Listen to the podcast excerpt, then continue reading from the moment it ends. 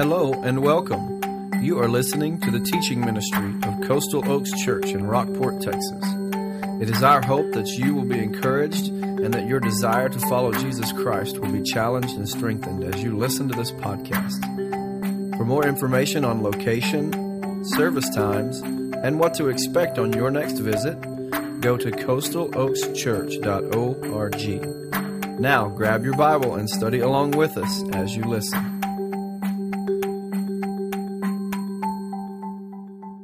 You open your Bibles to the book of Mark? We're going to look at a couple of key passages as we continue our study of Jesus Christ's plan for making disciples of all nations. The Master's plan of disciple making. In Mark chapter 1, we saw how Jesus is taking his disciples from that first phase of disciple making, the come and see, he said, Come and see what I'm doing. And they came and they observed. And then the next step in that process is the come and follow me part. And that's where we are right now. And Jesus is walking them through uh, the different aspects of the, of the life that he's going to call them to. Remember, we talked a, a, few weeks ago about how Jesus set those four foundational principles for his disciples, those foundational practices to, to spend time in prayer, fellowship with his Father, to, to spend time sharing Christ with others. We call that witnessing or sharing our faith to, to have a, an opportunity to have fellowship with other believers and then ultimately to spend time in the, the Word. And that's what we're going to look at this morning that, that one foundational uh, calling, basic of the Christian life, being established in the Word of God. Would you look with me at Mark chapter 1, beginning in verse 21? It'd help if I was at the right page. Then they went into Capernaum, and right away he entered the synagogue on the Sabbath and began to teach. And they were astonished at his teaching, because unlike the scribes, he was teaching them as one having authority.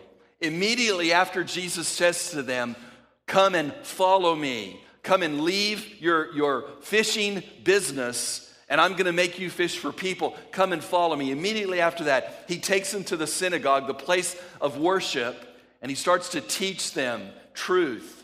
The Bible says that they were astounded, they were astonished, they were amazed at the truth that Jesus was teaching.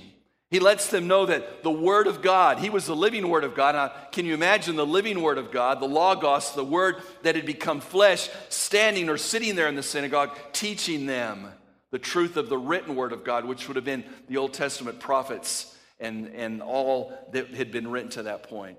And they were astounded by that. Now, I want us to take that concept, that, that reality, that that's what he's wanting to, to teach them, to accomplish in their lives, and look at the book of Colossians in the New Testament as Paul was writing the church at Colossae, uh, addressing some challenges that they were having there with false teaching. But in Colossians chapter 2, verse 6, he makes a, an important statement about this need for us to be grounded. And I want us to take this and apply this to being grounded in the truth today. Colossians chapter 2, Verse 6 Therefore, as you have received Christ Jesus the Lord, walk in him. Now, I'll, let me stop there. There's a whole sermon there about we've received Jesus Christ by faith, by grace through faith.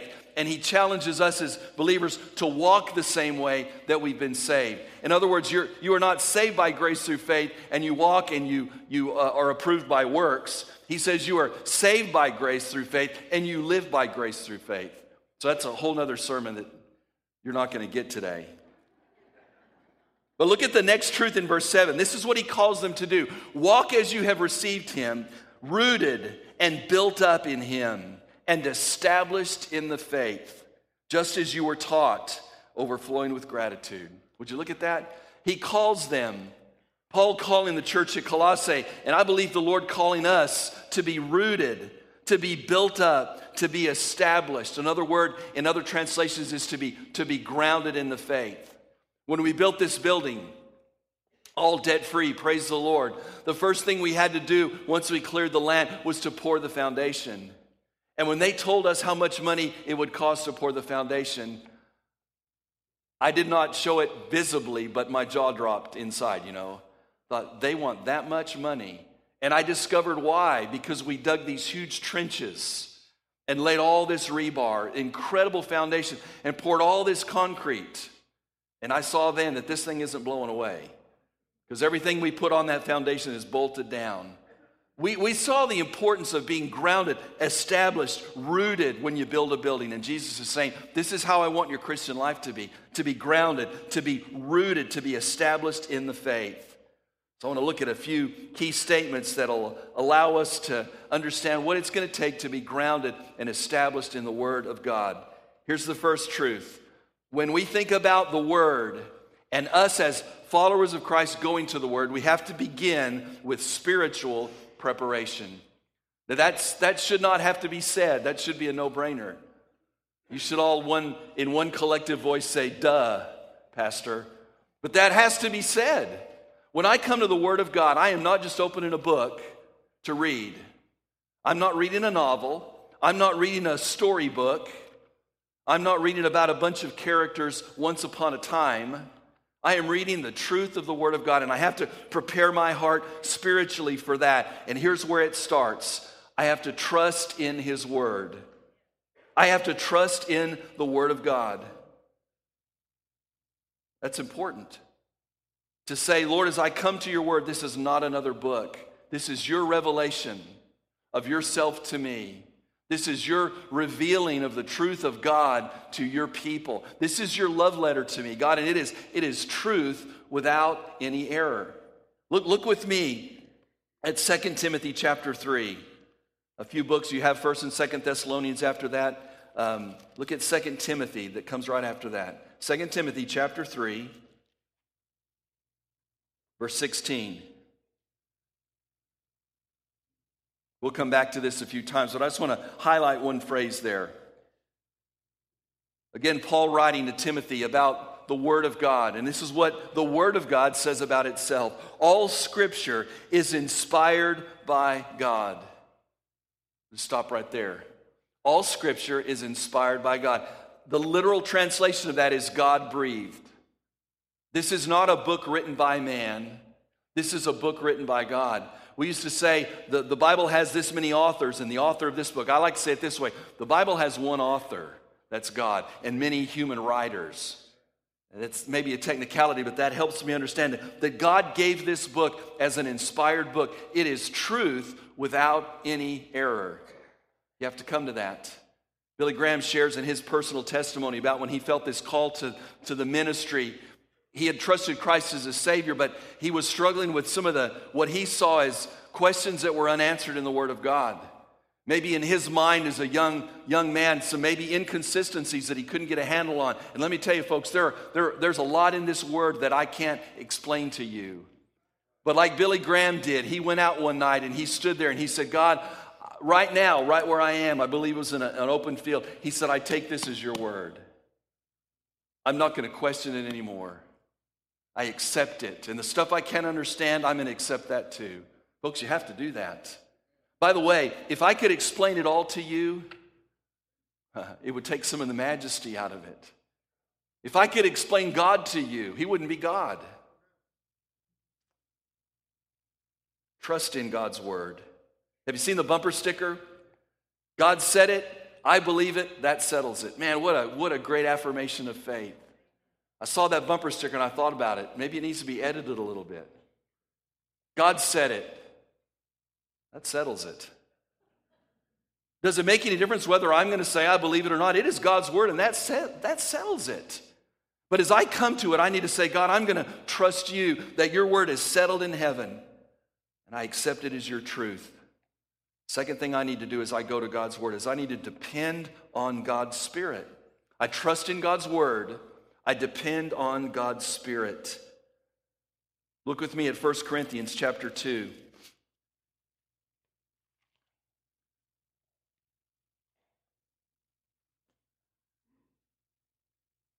First Corinthians chapter 2.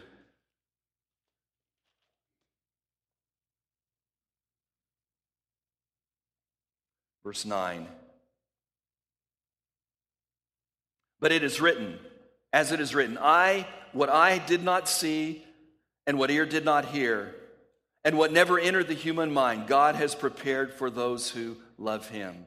Now, God has revealed these things to us by the Spirit, for the Spirit searches everything, even the deep things of God. Jump down to verse 12 with me. We've not received the Spirit of the world, but the Spirit who comes from God, so that we may understand what has been freely given to us by God. Paul goes on to explain that a person who's not a believer can't understand the Word of God because they don't have the Spirit of God. When I come to the Word of God, I have to depend on the Spirit of God to be my teacher. Jesus told his disciples in John chapter 14, I will send another counselor to you, I will send a, a comforter to you. And when he comes to you, he will teach you all things and remind you of all things that he taught you. I have to depend on the Spirit of God. Let me tell you, folks, there are times when I go to God's Word and I read it and I say, God, um, I, I think I got it, but I need your Spirit to help me get it. Does that make sense? I need to understand that your Spirit just needs to make your Word truth that's alive in my life. Depend on the Spirit of God. When you read, to say, God, right now, open my eyes I pray that when I read, I pray it when I preach. Open my eyes that I may behold wonderful things from your instruction. Depend on his spirit. The third part of this spiritual preparation that is essential, I have to be open to God's will. I've got to trust his word. I've got to depend on his spirit. I must be open to his will. What would you do if your kids came to you and said, Mom, Dad, I don't plan on obeying anything you tell me, but I'm going to sit right here and let you give me some instructions. Would you be real comfortable giving them instructions? If they preface it with, I really don't want to do what you want me to do, but go ahead and go through the motions. I mean, tell me what the rules are, mom and dad, but I'm not going to obey them because I got my own plan. You'd probably do whatever you do pick them up and apply some understanding to the seed of knowledge or whatever. but how many of us come to God's word that way? Okay, God, speak to me. And there's that nagging, for lack of a better word. I've been speaking to you about that relationship that's not right. Yeah, God, I've talked to that person and they're not approachable. God, speak to me. Give me truth from your word. What about that attitude you have? Yeah, Lord, but you know my background. Oh, God, speak to me. And He's speaking. Basically, what we're saying is, God, I don't want your will for me. I want something different. Has to be an openness to that. Mark Twain said, that great theologian, not. Most people are bothered by those passages of Scripture that they do not understand. But the passages that bother me are the ones that I do understand. See, God has revealed a whole lot of truth to us, and we're out there searching for more truth, and God just says, Why don't you obey what you've seen clearly?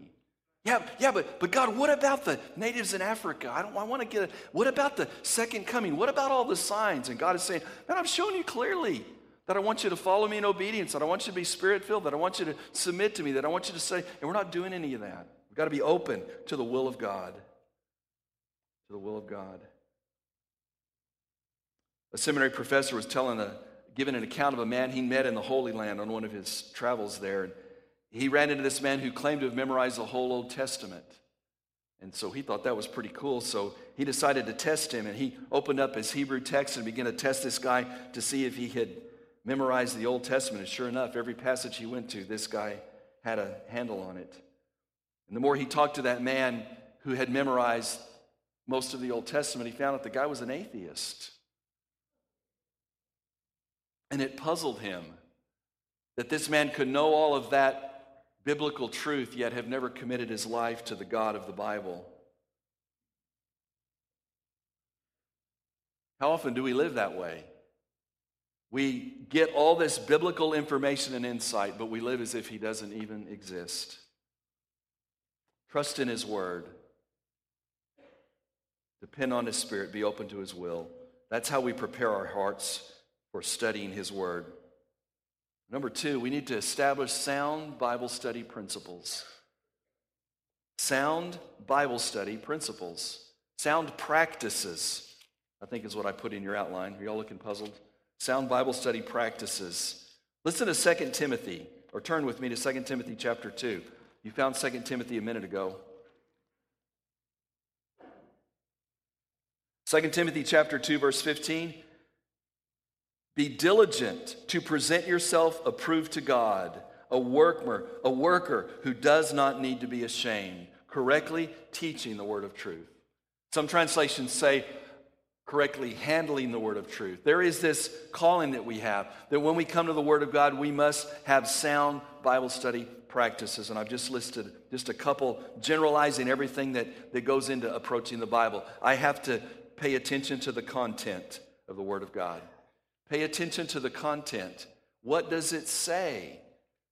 See, before I can say, what does it mean for me, I have to start with what does it say? What, what is God, what's the truth God is trying to communicate to his original readers, his original hearers? Then I can step on and talk about some other cultural things we'll talk about in a minute. But I just have to look at the Word of God and pay attention to the content. That means I have to be in it. I have to be reading the Bible. I have to understand the way it's laid out and that we have an Old Testament, and a New Testament, and we have different books of the Bible and we have different genres. And I need to understand that as I go to the Bible. Pay attention to the content. Am I reading a prophet? Am I reading a poet? Am I reading a person who is giving a prophetic word to the future? Am I reading a prophet who's giving a word of uh, rebuke right then? Am I, I reading a letter like Second Timothy that Paul has written? I need to understand the content of what I'm reading. Got to be in it. If you haven't established a Bible reading plan to read through the Bible, start small. We talk about this every year. Uh, find a way just to methodically go through the Bible so many plans online, so many apps now on your phone. You, it's, it's really easy to do. You need to be in the Word, observing the content. I, I love the story about the college student who went away and his parents gave him a Bible. And they inserted $20 bills at different places in the Bible. And, and he would call home and ask for money. And they would, they would quote scripture to him, the verse scripture. And they say, you know what it says in 2 Timothy chapter 2? A workman needs to be diligent, not ashamed. Oh, yeah, yeah, yeah, I've read that. Yeah. But mom and dad really need some money. you know, it says in the Bible, trust in the Lord with all your heart in, in Proverbs. Lean not on your understanding. In all your ways acknowledge him. He will direct your paths. Oh, yeah, yeah. You're reading your Bible every day? Yeah, but mom, and dad, I need some money. Yeah. They had placed money in every one of those places where it was there for him. He didn't take advantage of it. You got to be in the Word for the Word to benefit you. Secondly, we have to pay attention to the context. To the context. Not only do we have prophecy, history, poetry, epistles or, or letters, we have the Gospels and Acts that are narratives. We have all of those things. And when you open the Word of God and read it, you need to understand that's what you're reading. That's the importance of context. But you need to move beyond that and understand that there are different figures of speech in the Bible. You need to know if you're reading something that's, that's Paul being sarcastic in his challenge to people, where Jesus is using uh, exaggeration. If your eye offends you, pluck it out. Those kinds of things. If, if your arm should offend you, cut it off. Those, those words, you, you look at those and you understand that Jesus was trying to communicate truth. You need to see the context there. Often people have questions about Scripture, and it just, if you would just look at the context. I, I, if I take a verse by itself, I can make it say almost anything. Have you noticed that? But if I will take that verse and understand that, that verse was written in the context of a, a paragraph, which I love the new translations that break down the paragraphs, it helps so much. Even if you have a, an older translation with just the verses, sometimes the, the numbers are highlighted bold so that you know that that's a new paragraph. I, I, need to understand that paragraph, and then I have to understand that paragraph in the context of the, the whole book. And then I take that whole book and understand in the context of the type of literature it is, and then the context of the whole word itself. Pay attention to that context when you read the Bible, when you study it. You need to have the Word of God a part of your life. Don't do like the emperor of Ethiopia back in the 1800s and when he wasn't feeling good, he'd eat a page of scripture so he'd feel better. That's what he did. When he didn't feel good, he thought, I'm going to eat the Bible. I'm going to eat the word because he'd heard people say, You need the word of God. You need to feast on the manna of God's word. And he would eat a page of scripture whenever he got sick. It doesn't work that way, does it? We could sell it on the street corners a page at a time if that's all it took. It is a, it is a spiritual book. It, it is God communicating to us, and it has to be taken in spiritually. Well, number three, and this is, this is really the heart of what I was going to say today. I won't spend as much time on point number three as I did one and two, though, okay? So some of you panicked. I know that. Number three, as I approach the Word of God, I need to focus on the proper outcome. I need to focus on the proper outcome. Back at 2 Timothy chapter 3 with me, that verse 16, I stopped short of this phrase. All scripture is inspired by God and is profitable for teaching, for rebuking, for correcting, for training in righteousness, so that the man of God may be complete, equipped for every good work. The Word of God is given to us to profit us, to change us, to make a difference in our lives. Transformation. D.L. Moody said the scriptures were not given for our information, but for our transformation. What would happen if every member of Coastal Oaks Church approached the scripture that way? This Bible study is not just for me to get information about God, but for God to transform my life.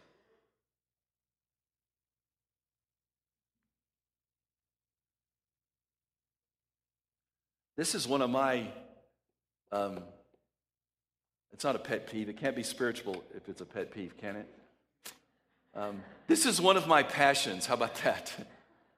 to, to really remind people that that's what the Word of God is given to us for, not so we can fill up our heads with knowledge.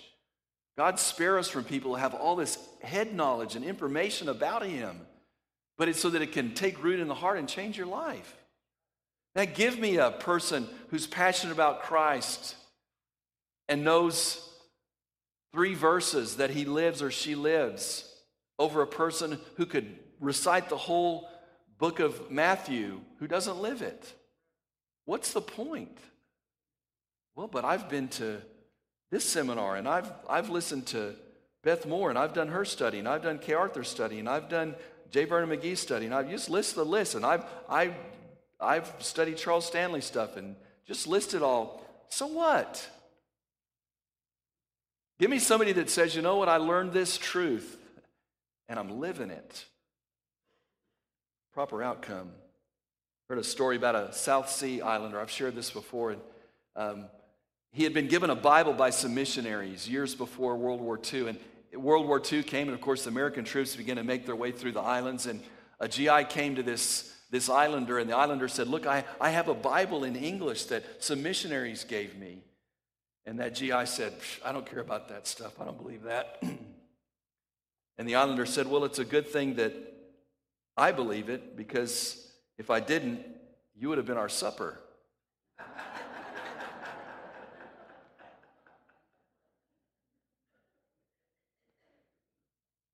Say, could God's word really transform a cannibal into a Christ follower? You bet. It's happened all over the world.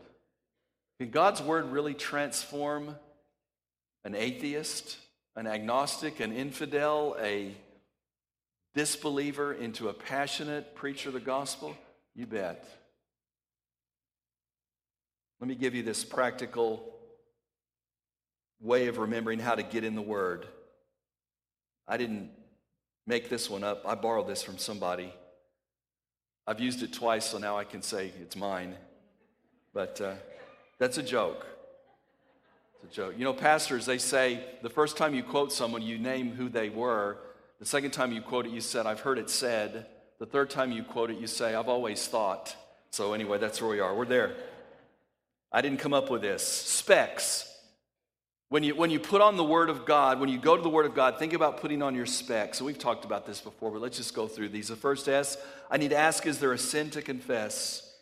If I'm approaching the Word of God, the outcome needs to be transformation. I have to ask, is there a sin to confess? The Bible says, if I regard sin or iniquity in my heart, the Lord will not hear my prayer.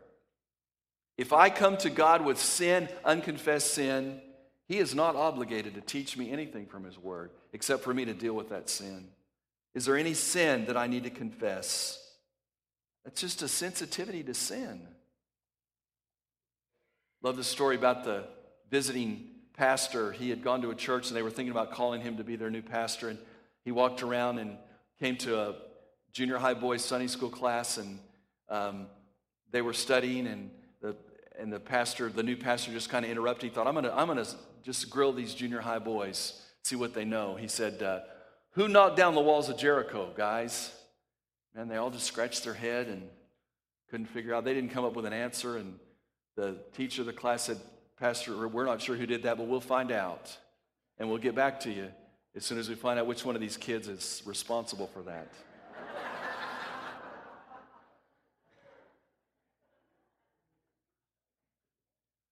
And I don't advocate that, but there's some folks that are thinking we must have done something wrong, or he wouldn't be asking us that question.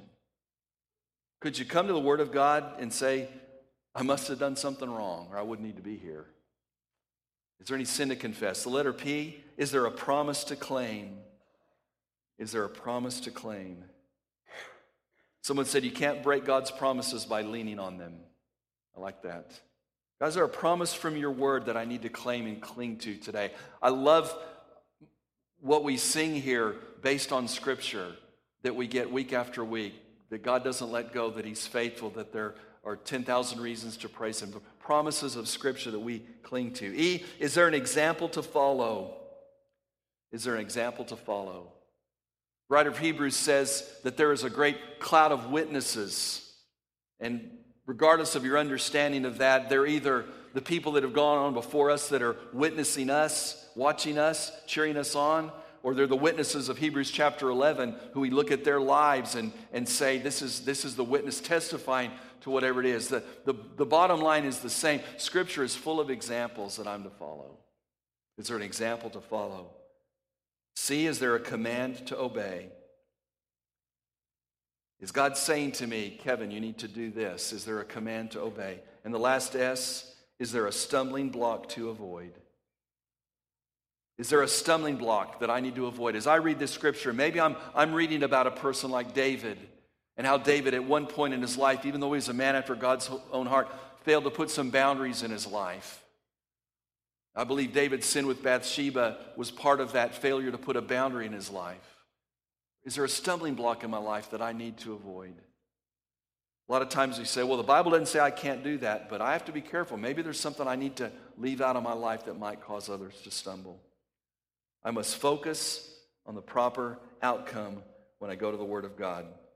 Gypsy Smith was a British evangelist around the, the time, the early 1900s. He was told about a man who uh, read the Bible over and over and over and said he wasn't getting anything from it. And he went to the man and talked to him, and he said, I've gone through it several times, but I'm not getting anything. And Smith told him, Well, what you need to do is let it go through you once. That'll make the difference. That's, that's what Bible study is. Let the Word of God get in us and go through us and transform us. It is not given for our information, but for transformation. Let's pray.